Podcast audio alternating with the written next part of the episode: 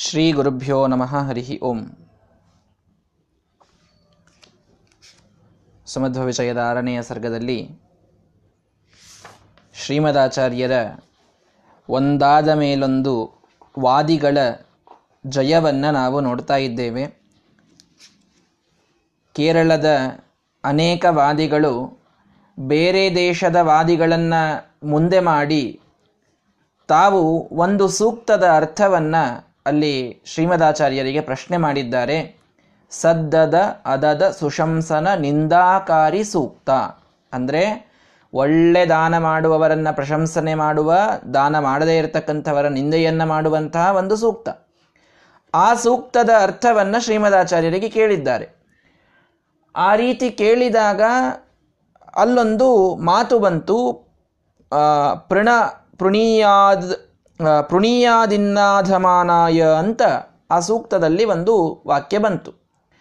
ಅಲ್ಲಿ ಪೃಣೀಯಾತ್ ಅನ್ನೋ ಶಬ್ದಕ್ಕೆ ಆಚಾರ್ಯರು ಪೃಣದಾನೆ ಅಂತ ಅರ್ಥ, ಅಂದರೆ ದಾನ ಮಾಡುವಂಥದ್ದು ಅಂತ ತಿಳಿಯಬೇಕು. ಆ ಶಬ್ದಕ್ಕೆ ಪೃ ಅನ್ನುವುದು ಧಾತು ಅಂತ ಶ್ರೀಮದಾಚಾರ್ಯರು ಹೇಳಿದರು.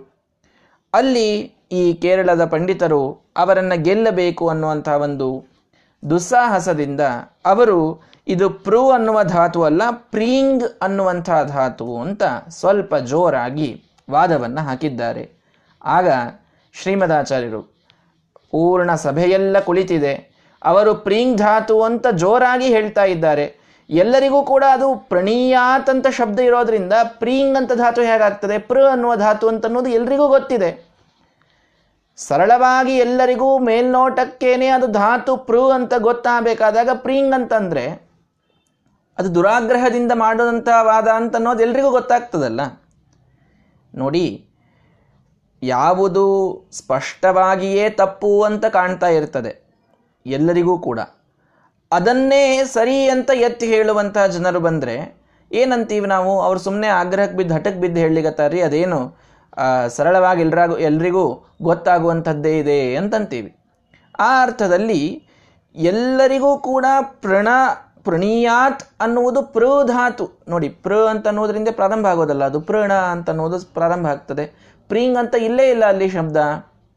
ಇದೆಲ್ಲರಿಗೂ ಗೊತ್ತಾಗ್ತಾ ಇರಬೇಕಾದಾಗಲೂ ಅವರು ಬಹಳ ಹಠಕ್ಕೆ ಬಿದ್ದು ವಾದ ಹಾಕಿದಾಗ ಶ್ರೀಮದಾಚಾರ್ಯ ಹೇಳಿದರು, ಪ್ರಾದಿಭೇದಂ ಅವಿಧನ್ ಗುಣಯತ್ವಂ ಮೂಢ ಪಾಂಸುಷು ಲಿಖನ್ ಲಿಪಿಸಂಘಂ ಭರ್ತ್ಸಯನ್ನಿತಿ ಜಹಾಸ ಸುಹಾಸಃ ಮತ್ಸರಾಕುಲಧಿಯಃ ಜಡಯನ್ ಸಹ. ಪ್ರಾದಿಭೇದಂ ಅವಿದನ್, ಪ್ರ ಪ್ರಾ ಪ್ರೀ ಪ್ರೀ ಪ್ರಾದಿಭೇದ ಇದೇ ಬರದಂತಹ ಮೂಢ ನೀನು. ಶ್ರೀಮದಾಚಾರ್ಯ ಬೈದು ಬಿಡ್ತಾರೆ, ಮೂಢ ಪಾಂಸುಷು ಲಿಖನ್ ಲಿಪಿಸಂಘಂ ಗುಣಯ. ಹೋಗಿ ಉಸುಕಿನ ಮೇಲೆ ಪ್ರ ಪ್ರಾ ಪ್ರೀ ಪ್ರೀ ಸ್ವಲ್ಪ ಕಾಗುಣಿತ ಪ್ರಾಕ್ಟೀಸ್ ಮಾಡ್ಕೊಂಡು ಬಾ ಅಂತ ಹೇಳಿಬಿಟ್ರು ಅವನಿಗೆ, ಆ ವಾದಿಗೆ. ಎಲ್ರಿಗೂ ಅಲ್ಲಿ ಪ್ರಣಧಾತು ಸ್ಪಷ್ಟವಾಗಿ ಕಾಣ್ತಾ ಇರಬೇಕಾದಾಗ ಇಲ್ಲ ಇದು ಪ್ರೀಂಗ್ ಧಾತು, ಇದು ಪ್ರೀಣಯಾಮ ಅನ್ನುವಂಥ ಒಂದು ಧಾತು ಹೇಗೆ ಬರ್ತದೆ ಆ ರೀತಿಯಲ್ಲಿ ಬರ್ತದೆ ಅಂತ ಸುಮ್ಮನೆ ವಾದ ಹಾಕ್ಲಿಕ್ಕೆ ಬಂದರೆ ಹೇಳಿದರು ಶ್ರೀಮದಾಚಾರ್ಯರು, ಅಲ್ಲೆಲ್ಲ ಮರಳಿನಲ್ಲಿ ಬರೆದು ತೋರಿಸ್ತಾ ಇದ್ರು. ಹಿಂದೆಲ್ಲ ಪ್ರಾಕ್ಟೀಸ್ ಮಾಡೋದು ಅಂತಂತಂದರೆ ಬುಕ್ಕು ಪೆನ್ನು ಇರಲಿಲ್ಲ, ಅಥವಾ ಮತ್ತವೇನೋ ಆರ್ಟ್ ಬುಕ್ಕು ಸ್ಕೆಚ್ ಬುಕ್ಕು ಎಲ್ಲ ಬರ್ತಾವಲ್ಲ, ಅದರಲ್ಲಿ ಹೀಗೆ ಕೂತು ತೀಡ್ತಾ ಇರೋದು ಹಾಗಿರಲಿಲ್ಲ. ತಿಳಿಸೋದು ಪ್ರಾಕ್ಟೀಸ್ ಎಲ್ಲಿ ಮಾಡೋದು ಅಂದರೆ ಮರಳಿನ ಮೇಲೆ ಪ್ರಾಕ್ಟೀಸ್ ಮಾಡೋದು ಅಷ್ಟೇ.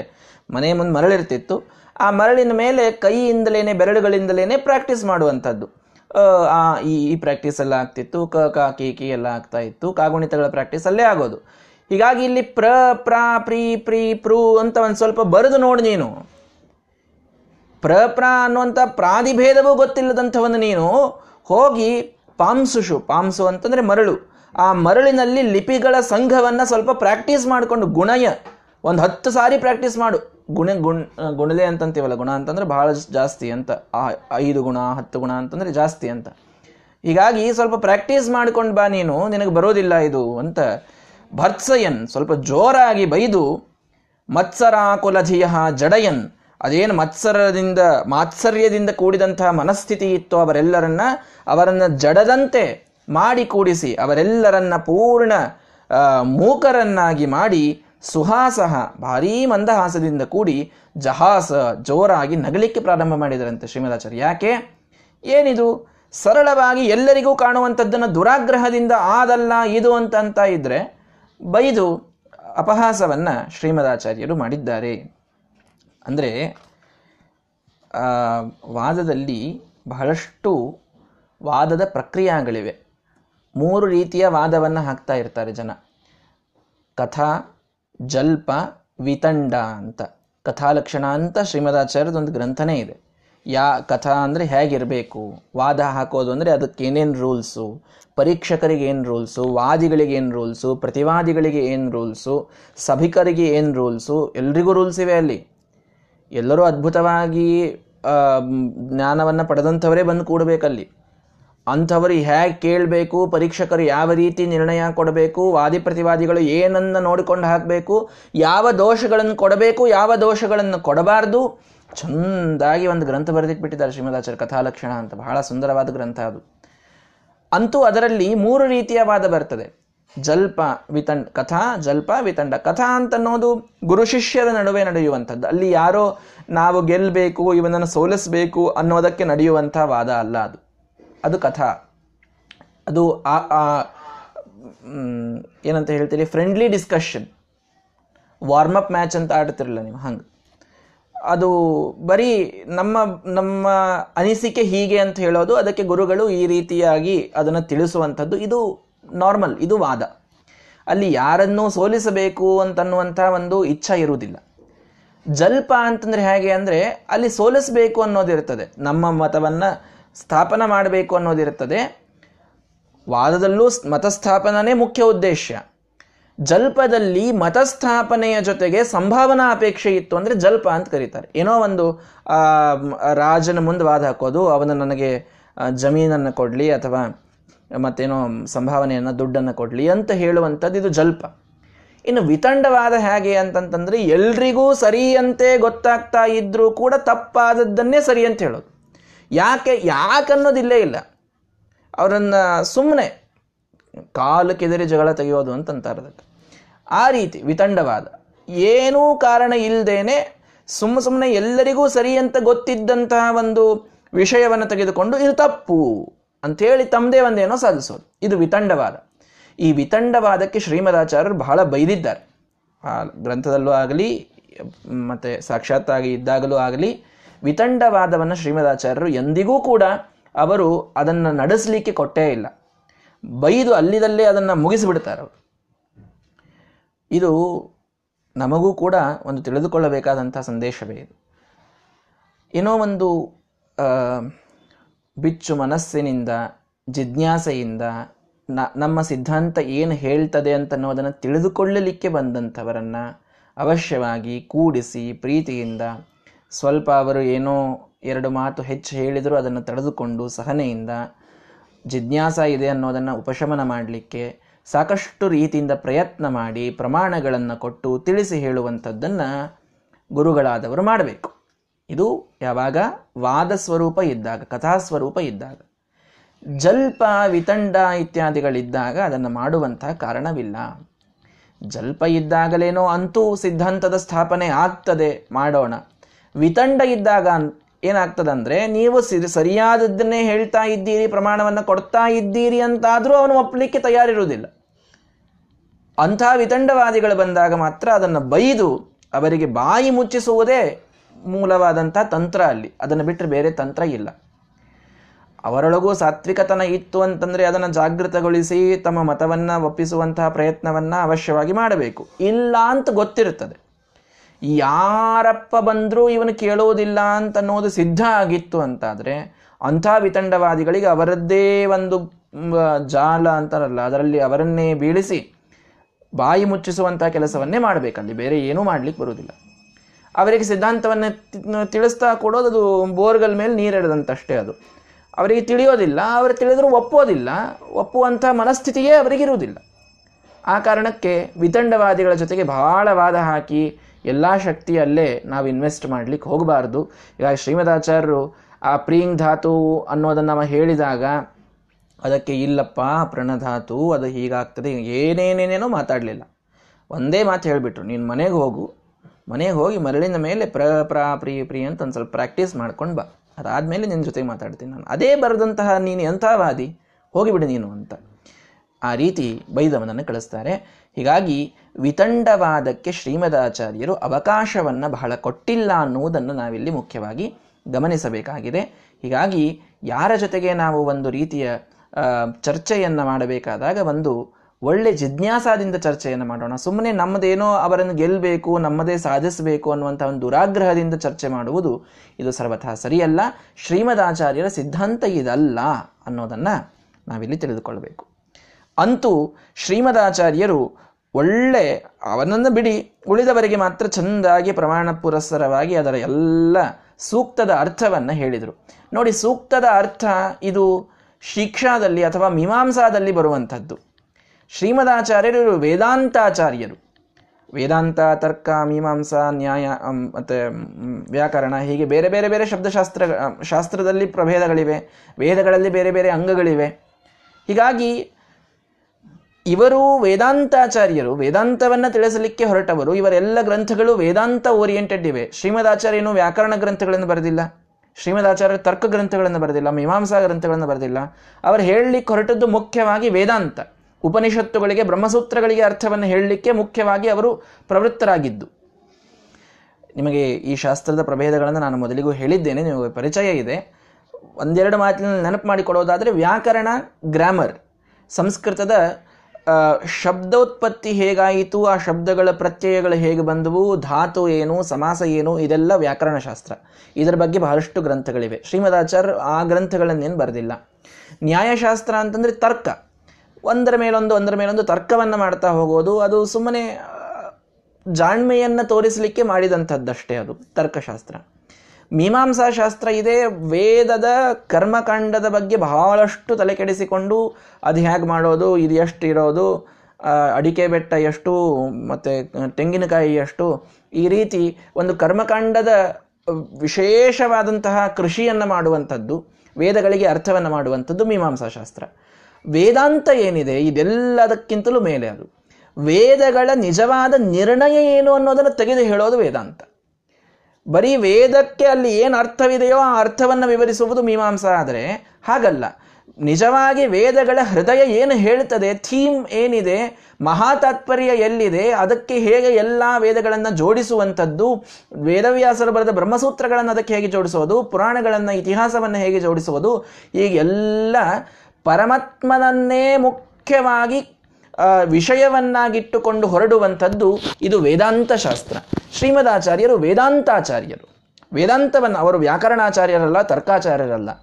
ಆದರೆ ಇಲ್ಲಿ ಶ್ರೀಮದಾಚಾರ್ಯರು ಮಾಡಿದ್ದು ಮಾತ್ರ ಆ ಸೂಕ್ತದ ವಿಶೇಷವಾದ ಅರ್ಥವನ್ನೆಲ್ಲ ಬಿಡಿಸಿ ಹೇಳಿ ಶಿಕ್ಷಾ, ಮೀಮಾಂಸಾ ಇತ್ಯಾದಿ ಶಾಸ್ತ್ರಗಳ ತಮ್ಮ ಪಾಂಡಿತ್ಯವನ್ನು ಶ್ರೀಮದಾಚಾರ್ಯರಲ್ಲಿ ತೋರಿಸಿದರು. ಆದ್ದರಿಂದ ತತ್ಪ್ರಸಂಗ ಬಲತಃ ಅಖಿಲ ವಿದ್ಯಾಪಾಠವಂ ಪೃಥುಹೃದ ಪ್ರತಿಬುದ್ಧ್ಯ ಆನಮನ್ ಸ ಬಹುಮಾನಂ ಅಮೀತಂ ಯಂ ನಮಂತಿ ಕಿಲ ನಾಕಿನಿಕಾಯ. ಆ ಪ್ರಸಂಗದ ಬಲದಿಂದ, ಅಂದರೆ ಅಲ್ಲಿ ನಡೆದಂತಹ ಸೂಕ್ತ ಏನಿತ್ತೋ ಅದರ ವಾದ ಏನು ನಡೆಯಿತೋ ಅದರ ಬಲದಿಂದ ಎಲ್ರಿಗೂ ಕೂಡ ಪೃಥುಹೃದ, ಪೃಥು ಪೂರ್ಣ, ಹೃತ ಪ್ರಜ್ಞ, ಪೃಥುಹೃತ ಪೂರ್ಣಪ್ರಜ್ಞ. ಸೊ ಆ ಪೂರ್ಣಪ್ರಜ್ಞರ ಅಖಿಲ ವಿದ್ಯಾಪಾಠವಂ, ಎಲ್ಲ ವಿದ್ಯೆಗಳಲ್ಲಿ ಅವರಿಗಿರ್ತಕ್ಕಂತಹ ಒಂದು ಪ್ರಾವೀಣ್ಯ ಅಲ್ಲಿ ಎಲ್ಲ ಜನರಿಗೂ ಕೂಡ ಗೊತ್ತಾಗಿದೆ. ಆಗ ಅವರು ಸ ಬಹುಮಾನಂ, ಬಹಳಷ್ಟು ಮಾನದಿಂದ, ಬಹುಮಾನ ಅಂತಂದರೆ ಏನೋ ಪ್ರೈಸು ಅಂತ ಅರ್ಥ ಅಲ್ಲ, ಬಹುಮಾನಂ, ಬಹಳಷ್ಟು ಮಾನದಿಂದ, ಬಹಳಷ್ಟು ಸನ್ಮಾನದಿಂದ ಅವರೇನು ಮಾಡಿದರು, ತಂ ಆನಮನ್, ಅವರಿಗೆ ನಮಸ್ಕಾರವನ್ನು ಮಾಡಿದ್ದಾರೆ. ಯಂ ನಮಂತಿ ಕಿಲ ನಾಕಿನಿಕಾಯ, ಅದೇನು ದೊಡ್ಡ ಆಶ್ಚರ್ಯ ಅಲ್ಲ ಅಂತ ಹೇಳಿದರು ನಾರಾಯಣ ಪಂಡಿತಾಚಾರ್ಯರು. ಏನ್ರಿ ವೇದಾಂತಾಚಾರ್ಯರಾಗಿ ಮೀಮಾಂಸಾಶಾಸ್ತ್ರದ ಇಷ್ಟು ಭಾರಿ ಅನುವಾದ ಮಾಡಿದರು, ಶಿಕ್ಷಾಶಾಸ್ತ್ರದ ಭಾರಿ ಉಚ್ಚಾರಣವನ್ನು ಕಲಿಸಿಕೊಟ್ಟರು ಶ್ರೀಮದಾಚಾರ್ಯರು, ಬಹಳ ದೊಡ್ಡವರು ಅಂತ ಏನು ಆಶ್ಚರ್ಯ ಅಂತ ಅಂದ್ಕೊಳ್ಬೇಡಿ. ಎಂ ನಮಂತಿ ಕಿಲ ನಾಕಿ ನಿಕಾಯ, ನಾಕಿ ನಿಕಾಯರು ಸ್ವರ್ಗವಾಸಿ ಅಂದರೆ ದೇವತೆಗಳು ಅಂತ ಅರ್ಥ. ದೇವತೆಗಳೇ ಯಾರನ್ನ ನಿತ್ಯದಲ್ಲಿ ಬಂದು ನಮಸ್ಕಾರ ಮಾಡ್ತಾರೆ, ಲಕ್ಷ್ಮೀದೇವಿಯನ್ನು ಬಿಟ್ಟರೆ ಮುಂದೆ ರುದ್ರಾದಿ ಎಲ್ಲ ದೇವತೆಗಳಿಗೆ ಯಾರು ಗುರುಸ್ಥಾನದಲ್ಲಿ ಇದ್ದು ಎಲ್ಲರಿಗೂ ನಿತ್ಯದಲ್ಲಿ ಆಶೀರ್ವಾದವನ್ನು ಮಾಡ್ತಾರೆ, ಸ್ವಯಂ ಭಾರತೀ ದೇವಿಯೇ ಯಾರ ಚರಣ ರೇಣುವನ್ನು ತನ್ನ ತಲೆಯ ಮೇಲೆ ಧಾರಣ ಮಾಡಲಿಕ್ಕೆ ಅವಳು ಪರದಾಡ್ತಾಳೆ ನಿತ್ಯದಲ್ಲಿ ಅವಳು, ಅದಕ್ಕಾಗಿ ಪ್ರಾರ್ಥನೆ ಮಾಡ್ತಾಳೆ. ಅಂತಹ ಶ್ರೀಮದಾಚಾರ್ಯರಿಗೆ ಇವರು ಭಾರೀ ಮೀಮಾಂಸಾ ಶಾಸ್ತ್ರವನ್ನು ಬಲ್ಲವರು ಅಂತ ಅವರೆಲ್ಲ ಪಂಡಿತರು ಬಂದು ನಮಸ್ಕಾರ ಮಾಡಿದರು ಅನ್ನೋದು ಬಹಳ ದೊಡ್ಡ ಆಶ್ಚರ್ಯದ ವಿಷಯ ಅಂತ ತಿಳಿದುಕೊಳ್ಳಬೇಡಿ. ಆದರೂ ಅಲ್ಲಿ ನಡೆದದ್ದು ಮಾತ್ರ ಸತ್ಯ. ಶ್ರೀಮದಾಚಾರ್ಯರು ತಮ್ಮ ವೇದಾಂತ ಶಾಸ್ತ್ರದಲ್ಲಷ್ಟೇ ಪ್ರವೀಣರು ಅನ್ನುವಂಥ ಒಂದು ವಾದ ಎಲ್ಲ ಕಡೆಗೆ ಹಬ್ಬುತ್ತಾ ಇತ್ತು. ಒಂದು ರೀತಿಯಲ್ಲಿ ಬೇಡ ಆದವರು ಹೀಗೆ ಹಬ್ಬಿಸ್ತಾರಷ್ಟೇ. ಶ್ರೀಮದಾಚಾರ್ಯರ ಕೀರ್ತಿ ಬಹಳಷ್ಟು ಬರ್ತಾ ಇರ್ತದೆ. ಆ ಸಂದರ್ಭದಲ್ಲಿ ಯಾವುದೋ ಒಂದು ವಿಷಯ ತೆಗೆಯೋದು, ಅವರು ಬಹಳ ಒಳ್ಳೆಯವರು, ಬಹಳ ದೊಡ್ಡ ಪಂಡಿತರು ಇಲ್ಲ ಅಂತಲ್ಲ, ವೇದಾಂತ ಚೆನ್ನಾಗಿ ಓದ್ಕೊಂಡಿದ್ದಾರೆ ಪಾಪ, ವ್ಯಾಕರಣ ಮೀಮಾಂಸಾ ಇವೆಲ್ಲ ಪಾಪ ಅವರಿಗೆ ಬಹಳ ಪರಿಚಯ ಇಲ್ಲ, ಅದನ್ನೇನು ಭಾಳ ಅವರು ಅದರೊಳಗೆ ಕೃಷಿ ಮಾಡಿಲ್ಲ, ಅವರಿಗೆ ಓದಲಿಕ್ಕಾಗಿಲ್ಲ. ಈ ರೀತಿ ಆ ಇದ್ದ ಕೀರ್ತಿಗೆ ಒಂದೇನೋ ಕಳಂಕ ಹಚ್ಚುವ ಪ್ರಯತ್ನವನ್ನು ವಾದಿಗಳು ಅಲ್ಲಲ್ಲಲ್ಲಿ ಮಾಡ್ತಾ ಇರ್ತಾರೆ, ದ್ವೇಷದಿಂದ ಮಾತ್ಸರ್ಯದಿಂದ ಮಾಡ್ತಾ ಇರ್ತಾರೆ. ಆದರೆ ಶ್ರೀಮದಾಚಾರ್ಯರ ಈ ಒಂದು ಪ್ರಸಂಗದಿಂದ ಅವರು ಎಲ್ಲ ವಿದ್ಯೆಗಳಲ್ಲೂ ಕೂಡ ಪ್ರವೀಣರು ಅನ್ನುವಂಥದ್ದು ಎಲ್ಲರಿಗೂ ಕೂಡ ಭಾವನೆ ಬಂದಿದೆ. ಪೂರ್ಣ ಪ್ರಜ್ಞ ಅನ್ನೋದಕ್ಕೆ ಅದು ಕೂಡ ಒಂದು ಉಪೋದ್ಬಲಕವಾದಂತಹ ಮಾತಾಗಿದೆ. ಅದನ್ನು ಶ್ಲೋಕದ ರೂಪದಲ್ಲಿ ಹೇಳೋದಾದರೆ, ವೇದಾಂತಾಚಾರ್ಯ ಸಿದ್ಧ್ಯಾಪಿ ಶಿಕ್ಷಾದ್ಯಂಗ ಸುವಾಚನಾತ್ ಸರ್ವವಿದ್ಯಾ ಪ್ರವೀಣತ್ವಾತ್ ಪೂರ್ಣಪ್ರಜ್ಞಸ್ತತ ಸ್ಮೃತಃ ಅಂತ ನಾವು ತಿಳಿದುಕೊಳ್ಳಬಹುದು. ಅಂದರೆ ವೇದಾಂತಾಚಾರ್ಯರು ಅನ್ನುವಂತಹ ಪ್ರಸಿದ್ಧಿ ಇದೆ, ವೇದಾಂತದಲ್ಲಿ ಇವರು ಮಹಾಕೃಷಿಯನ್ನು ಮಾಡಿ ಅಲ್ಲಿ ಗ್ರಂಥಗಳನ್ನು ಬರೆದವರು ಅಂತ ಪ್ರಸಿದ್ಧಿ. ವೇದಾಂತಾಚಾರ್ಯ ಸಿದ್ಧ್ಯಾಪಿ, ವೇದಾಂತಾಚಾರ್ಯದ ಪ್ರಸಿದ್ಧಿ ಇದ್ದರೂ ಕೂಡ ಅವರು ಅಲ್ಲಿ ಶಿಕ್ಷಾದ್ಯಂಗ ಸುವಾಚನಾತ್, ಶಿಕ್ಷಾ ಮೀಮಾಂಸಾ ಮೊದಲಾದ ವೇದದ ಅಂಗಗಳನ್ನು ಅವಲ್ಲಿ ವಾಚನ ಮಾಡಿದ್ದರಿಂದ, ಅದರಲ್ಲಿ ತಾವು ಅದ್ಭುತವಾದಂತಹ ಪ್ರವಚನವನ್ನು ನೀಡಿದ್ದರಿಂದ ಸರ್ವವಿದ್ಯಾ ಪ್ರವೀಣತ್ವಾತ್ ಪೂರ್ಣಪ್ರಜ್ಞೆ ಇತಿ ಸ್ಮೃತಃ, ಎಲ್ಲ ವಿದ್ಯೆಗಳಲ್ಲಿ ಅವರು ಪ್ರವೀಣನಾಗಿದ್ದರಿಂದ ಅವರಿಗೆ ಪೂರ್ಣಪ್ರಜ್ಞೆ ಅನ್ನುವಂತಹ ಬಿರುದು ಇದು ಮತ್ತೆ ಸಾರ್ಥಕವಾಯಿತು ಅಂತನ್ನುವುದನ್ನು ಇಲ್ಲಿ ಶ್ಲೋಕ ರೂಪದಲ್ಲಿ ನಾವು ತಿಳಿದುಕೊಳ್ಳಬಹುದು.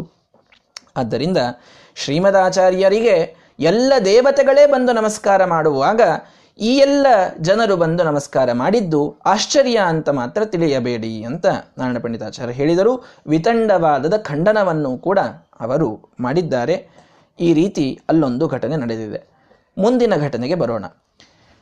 ಕನ್ಯಕಾದೃತ ಸುರೇಂದ್ರ ವಪುಶ್ರೀ ದಾನ ವಾಚಿ ವರ ಸೂಕ್ತ ಹೃದುಕ್ತೌ, ಆಮೇಲೆ ಸಮಾಸ ಬಿಡಿಸಿರೋದು ಒಂದೇ ಶಬ್ದದ, ಕುತ್ರಚಿತ್ ಸದಸಿ ತಾವದ್ ಅಪಾಲಾ ಕೀರ್ತಿತಾ ಅತಿತರುಣಿ ಇತಿ ಅಯಮೂಚೆ.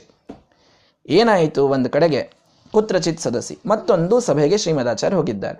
ಬೇರೆ ಬೇರೆ ಸಭೆಗಳಲ್ಲಿ ಅವರು ಮಾಡಿದಂತಹ ಅದ್ಭುತವಾದ ದಿಗ್ವಿಜಯಗಳನ್ನು ಹೇಳ್ತಾ ಇದ್ದಾರೆ. ಯಾಕ್ರೀ ಬೇಕು ನಮಗಿದೆಲ್ಲ? ಶ್ರೀಮದಾಚಾರ್ಯ ಅಲ್ಲಿ ಹೋದರು, ಇಲ್ಲಿ ಹೋದರು, ಅಲ್ಲಿ ಹೀಗೆ ವಾದ ಹಾಕಿದರು, ಅಲ್ಲಿ ಹಾಗೆ ವಾದ ಹಾಕಿದರು. ಆಯ್ತು, ಹಾಕಿರ್ಬೋದು, ಏನಾಗೋದು ನಮಗೆ? ಗಮನಾಸನ ಸಂಕಥಾದಿ ಲೀಲಾಖ ಸ್ಮೃತಿ ಮಾತ್ರೇಣ ಭವಾಪವರ್ಗದಾತ್ರೀಹಿ. ಅರ್ಥ ಮಾಡಿಕೊಳ್ಳಿ, ಶ್ರೀಮದಾಚಾರ್ಯರು ಅಲ್ಲಿ ಹೋದರೂ, ಸಂಕಥ ಅಲ್ಲಿ ಈ ರೀತಿಯಾಗಿ ಪ್ರವಚನವನ್ನು ವಾದವನ್ನು ಹಾಕಿದರು, ಮೊದಲಾದ ಲೀಲೆಗಳೇನಿವೆ ಅಲ್ಲ, ಗಮನ ಆಸನ ಸಂಕಥಾದಿ ಲೀಲಾಹ, ಅಲ್ಲಿ ಹೋದರೂ ಕುಳಿತರೂ ವಾದ ಹಾಕಿದರು ಅನ್ನುವಂತಹ ಲೀಲೆಗಳು ಸ್ಮೃತಿ ಮಾತ್ರೇಣ ಭವಾಪವರ್ಗದಾತ್ರೀಹಿ, ಕೇವಲ ಸ್ಮರಣ ಮಾಡೋದರಿಂದಲೇನೆ ನಮ್ಮೆಲ್ಲರ ಭವದ ಅಪವರ್ಗ ಆಗಿ ಹೋಗ್ತದೆ, ನಮ್ಮೆಲ್ಲರ ಸಂಸಾರದಿಂದ ಮೋಕ್ಷ ಸಿಗ್ತದೆ ಅಂತ ಹೇಳ್ತಾ ಇದ್ದಾರೆ. ಕಥಮಪ್ಯಮರ ಪ್ರಪಂಚ ಏಯುಹು ನನು ಮಧ್ವಸ್ಯ ನ ಮಾದೃಶೋಲ್ಪಬೋಧಾ. ಅದ್ಭುತವಾದ ಶ್ಲೋಕ ಇದೆ, ಸುಮಧ್ವ ವಿಷಯದಲ್ಲಿ 13ನೇ ಸರ್ಗದಲ್ಲಿ ಬರ್ತದೆ. ಏನೋ ಅಮರರು ಅದನ್ನು ನಿಜವಾಗಿ ಪ್ರಪಂಚನ ಮಾಡಬಹುದು, ದೇವತೆಗಳು ಅದನ್ನು ಒಂದು ಪೂರ್ಣ ರೀತಿಯಲ್ಲಿ ತಿಳಿಸಬಹುದೇನೋ, ನನ್ನಂಥ ಅಲ್ಪಬೋಧರ ಮನುಷ್ಯರಿಗೆ ಇದು ಸಾಧ್ಯವಿಲ್ಲ ಅಂತ ನಾರಾಯಣ ಪಂಡಿತಾಚಾರ್ಯ ಪಾಪ ಹೇಳಿಕೊಳ್ತಾರೆ. ಅಷ್ಟು ಹೇಳಿಯೂ ಇಷ್ಟೆಲ್ಲ ಅವರ ಗಮನ ಆಸನ ಸಂಕಥಾದಿ ಲೀಲೆಗಳನ್ನು 16 ಸರ್ಗಗಳಲ್ಲಿ ವರ್ಣನೆ ಮಾಡಿದ್ದಾರೆ. ಹೀಗಾಗಿ ನಾವಿದನ್ನು ಯಾಕೆ ತಿಳ್ಕೊಳ್ಬೇಕು? ಸಂಸಾರದಿಂದ ಮೋಕ್ಷ ಾಗಿ ತಿಳಿದುಕೊಳ್ಳಬೇಕು, ಬೇರೆ ಏನಿಲ್ಲ. ಇದಕ್ಕಿಂತ ದೊಡ್ಡ ಉದ್ದೇಶ ಏನಿದೆ ನಮ್ಮದು? ವೇದಾಂತ ಗ್ರಂಥದ ಮುಖ್ಯವಾದ ಉದ್ದೇಶವೇ ಮೋಕ್ಷವಲ್ಲ, ಅದಕ್ಕಿಂತ ದೊಡ್ಡ ಪುರುಷಾರ್ಥ ಯಾವುದಿದೆ? ಆ ಪುರುಷಾರ್ಥಕ್ಕೆ ಅಲ್ರಿ ಏನು ಸಂಬಂಧ? ವಾಯುದೇವರಲ್ಲಿ ಹೋಗಿ ವಾದ ಹಾಕಿದ್ರು ಅಂತನ್ನೋದಕ್ಕೆ ಮೋಕ್ಷ ಸಿಗ್ತದೆ ಅಂತಂದ್ರೆ ಒಂದಕ್ಕೊಂದು ಕನೆಕ್ಟೇ ಆಗ್ತಾ ಇಲ್ಲಲ್ಲ ಅಂತಂದ್ರೆ ಡೈರೆಕ್ಟ್ ಆಗಿ ಸಂಬಂಧ ಅಂತಲ್ಲ.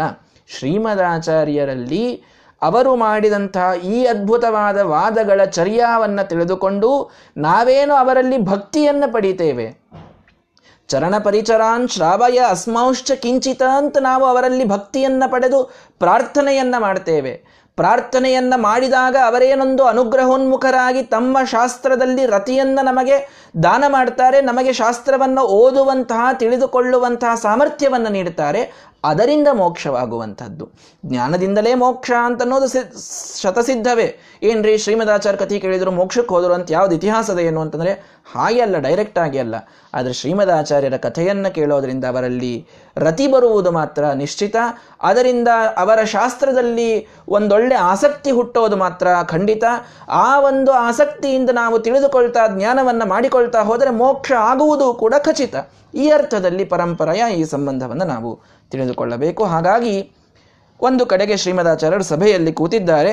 ಆ ಸಭೆಯಲ್ಲಿ ಒಂದು ಮಾತು ಏನು, ಕನ್ಯಕಾದೃತ ಸುರೇಂದ್ರ, ಒಬ್ಬ ಕನ್ಯಾ, ಆ ಕನ್ಯೆ ಸುರೇಂದ್ರನನ್ನು ಅಂದರೆ ಇಂದ್ರದೇವರನ್ನು ಅವಳು ಒಳ್ಳೆ ಆದರ ಮಾಡಿದ್ದಾಳೆ, ಅರ್ಥಾತ್ ಅವರಿಗೆ ಸೋಮರಸದ ಆಹುತಿಯನ್ನು ಇತ್ಯಾದಿಗಳನ್ನು ಅವಳು ತಂದು ಒದಗಿಸಿದ್ದಾಳೆ. ಆ ಕನ್ಯೆಯಿಂದ ಆದೃತರಾದಂತಹ ದೇವತೆಯಾದ ಇಂದ್ರ ವಪುಶ್ರೀದಾನ, ಅವಳಿಗೆ ಸೂರ್ಯ ಸದೃಶವಾದಂತಹ ಒಂದು ದೇಹವನ್ನು ದಾನ ಮಾಡಿದ, ಕಾಂತಿಯನ್ನು, ದೇಹ ಅಂದರೆ ಕಾಂತಿ, ಸೂರ್ಯ ಸದೃಶವಾದ ಕಾಂತಿಯನ್ನು ಆ ಕನ್ಯೆಗೆ ದಾನ ಮಾಡಿದ ಅಂತಲ್ಲೊಂದು ಮಾತು ಬಂದಿದೆ. ಸೂಕ್ತವನ್ನು ಹೇಳಿಬಿಡುತ್ತೇನೆ, ಋಗ್ವೇದದಲ್ಲಿ ಬರತಕ್ಕಂತಹ ಸೂಕ್ತ. ಕನ್ಯಾ ವಾರವಾಯತಿ ಸೋಮಮಪಿ ಸೃತಾ ವಿದತ ಅಸ್ತಂಭರುತ್ಯಬ್ರವೀದಿಂದ್ರಾಯ ಸುನವಯಿತ್ವಾ ಶಕ್ರಾಯ ಸುನವಯಿತ್ವಾ ಅಂತ ಒಂದು ವೇದವಾಕ್ಯ ಋಗ್ವೇದದಲ್ಲಿ ಬರ್ತಕ್ಕಂಥದ್ದು. ಇದರ ಅರ್ಥ ಏನು ಅಂತಂತಂದರೆ, ಕನ್ಯಾ ಸೋಮಮಾವಯತಿ, ಸೋಮವನ್ನು ಮಾಡಿದಳಂತೆ, ಸೋಮರಸವನ್ನು, ಅಂದರೆ ದೇವತೆಗಳಿಗೆ ಆಹುತಿ ಹಾಕಲಿಕ್ಕೆ ಸೋಮರಸವನ್ನು ಮಾಡ್ತಾ ಇದ್ರು. ಏನದು ಹರಿಕಥಾಮೃತ ಸಾಲ ಬರುತ್ತೆ, ಸೋಮಪಾನಾರ್ಹರಿಗೆ ತಾತ್ವಿಕ ದೇವತಾಗಣಕ್ಕೆ ಅಂತ ಹರಿಕಥಾಮೃತ ಸಾರದಲ್ಲಿ ಹೇಳ್ತಿರಲ್ಲ. ಸೋಮಪಾನಾರ್ಹರು, ಸೋಮಪಾನಕ್ಕೆ ಅರ್ಹರಾದಂಥವರು ದೇವತೆಗಳು ಅಂತ. ಅದೊಂದು ವಿಶೇಷವಾದಂತಹ ಒಂದು ರಸ, ಅದನ್ನು ಮಾಡಿ ಆಹುತಿಯನ್ನು ಹಾಕ್ತಾ ಇದ್ರು. ಅಂತೂ ಆ ಕನ್ಯಾ ಸೋಮರಸವನ್ನು ಮಾಡಿದಳು. ಸೋಮಲತೆ, ಅದು ಒಂದು ವಿಶೇಷವಾದ ಲತಾ ಇರ್ತದೆ, ಆ ಲತಾ ಅಂದರೆ ಬಳ್ಳಿ, ಆ ಬಳ್ಳಿಯಿಂದಲೇ ಸೋಮರಸ ಮಾಡೋದು. ಹೀಗಾಗಿ